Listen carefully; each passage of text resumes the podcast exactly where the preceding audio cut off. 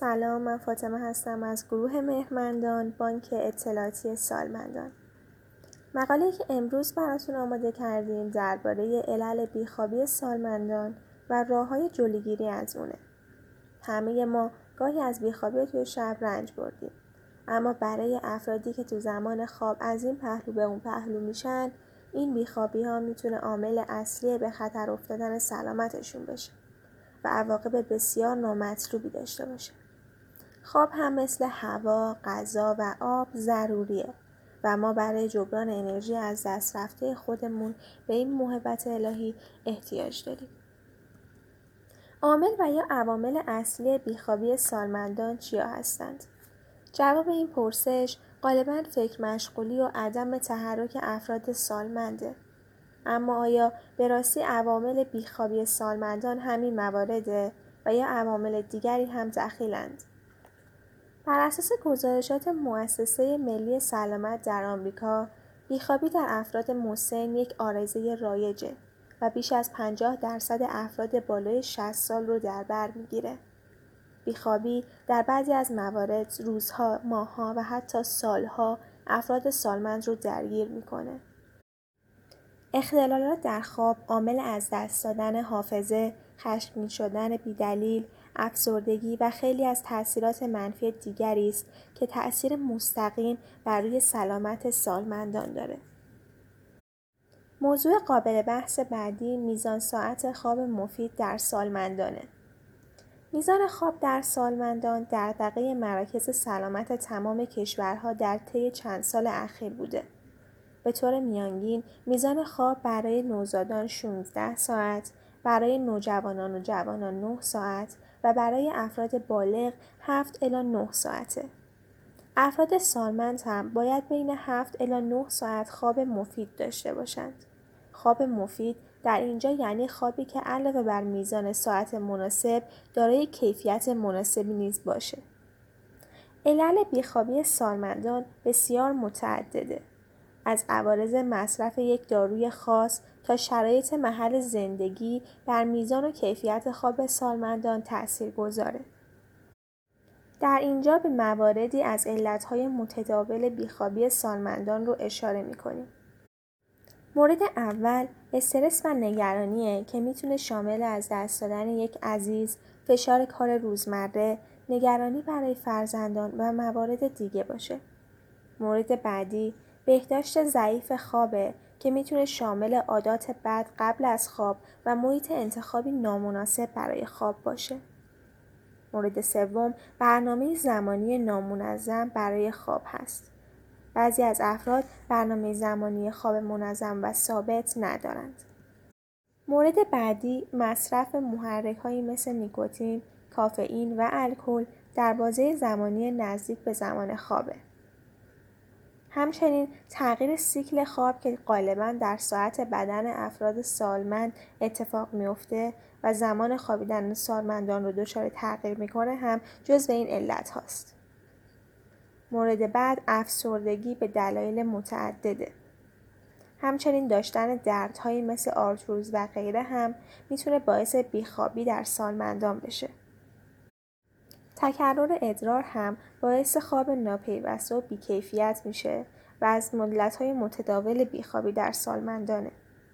مشکلات حرکتی که در زمان حرکت در حین خواب باعث بیدار شدن فرد میشه و همچنین مشکلات عصبی مثل پارکینسون و آلزایمر هم جزو این علت هاند.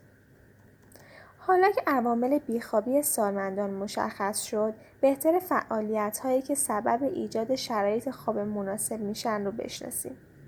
توصیه میشه برای تغییر در برنامه روزانه خودتون ابتدا با پزشکتون مشورت کنید و در صورت عدم وجود هر گونه منعی فعالیت های جدید رو به برنامه روزانه خودتون اضافه کنید. این توصیه برای حفظ سلامت سالمندان دارای اهمیت بیشتریه. فعالیت های مؤثر برای خواب مناسب و با کیفیت سالمندان مورد اول دارا بودن زمان معین برای خواب هست.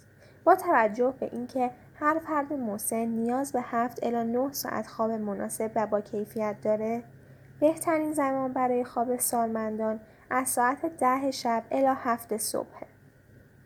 انجام حرکات ورزشی در صبح یا حداکثر چهار ساعت قبل از ساعت خواب بسیار مفید می‌تونه باشه. پیشنهاد میشه در انتخاب نوع حرکات ورزشی با پزشکتون مشورت کنید.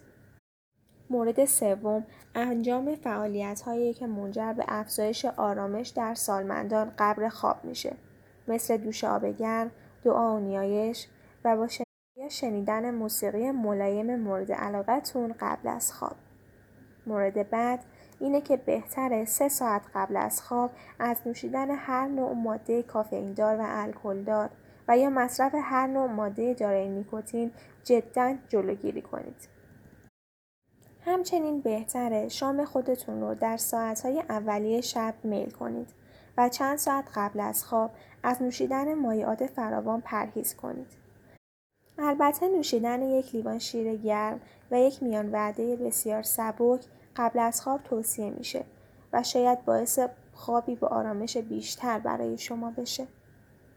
مورد بعد اینه که در میان روز چرت زدن ممنوع نیست اما فقط چرت زدن که حد اکثر نیم ساعت خوبه و نه خوابهای طولانی در ظهر و بعد از ظهر.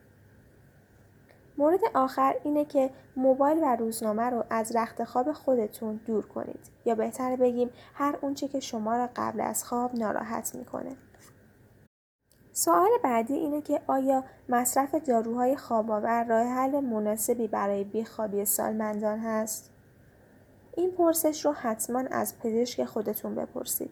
اما پیشنهاد ما به شما اینه که مصرف داروی خواب یک راه حل موقتیه و بدن شما بعد از دریافت میزان مشخصی دارو بعد از مدتی نسبت به اون واکنش کمتری نشون میده و شما رو نیازمند میزان بیشتری از دارو می‌کنه. بنابراین قبل از مراجعه به پزشک به دنبال عامل اصلی بیخوابی خودتون باشید.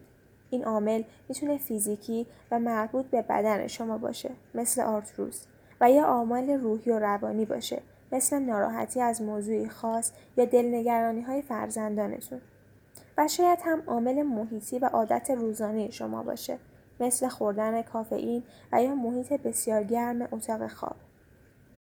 سالمند بودن به این معنا نیست که شما شروع مجددی نمی توانید داشته باشید. هر زمان به این نتیجه رسیدید که وجود تغییری می‌تونه روند زندگی شما رو به جهت مثبت تغییر بده اون زمان مناسب ترین زمان برای تغییره.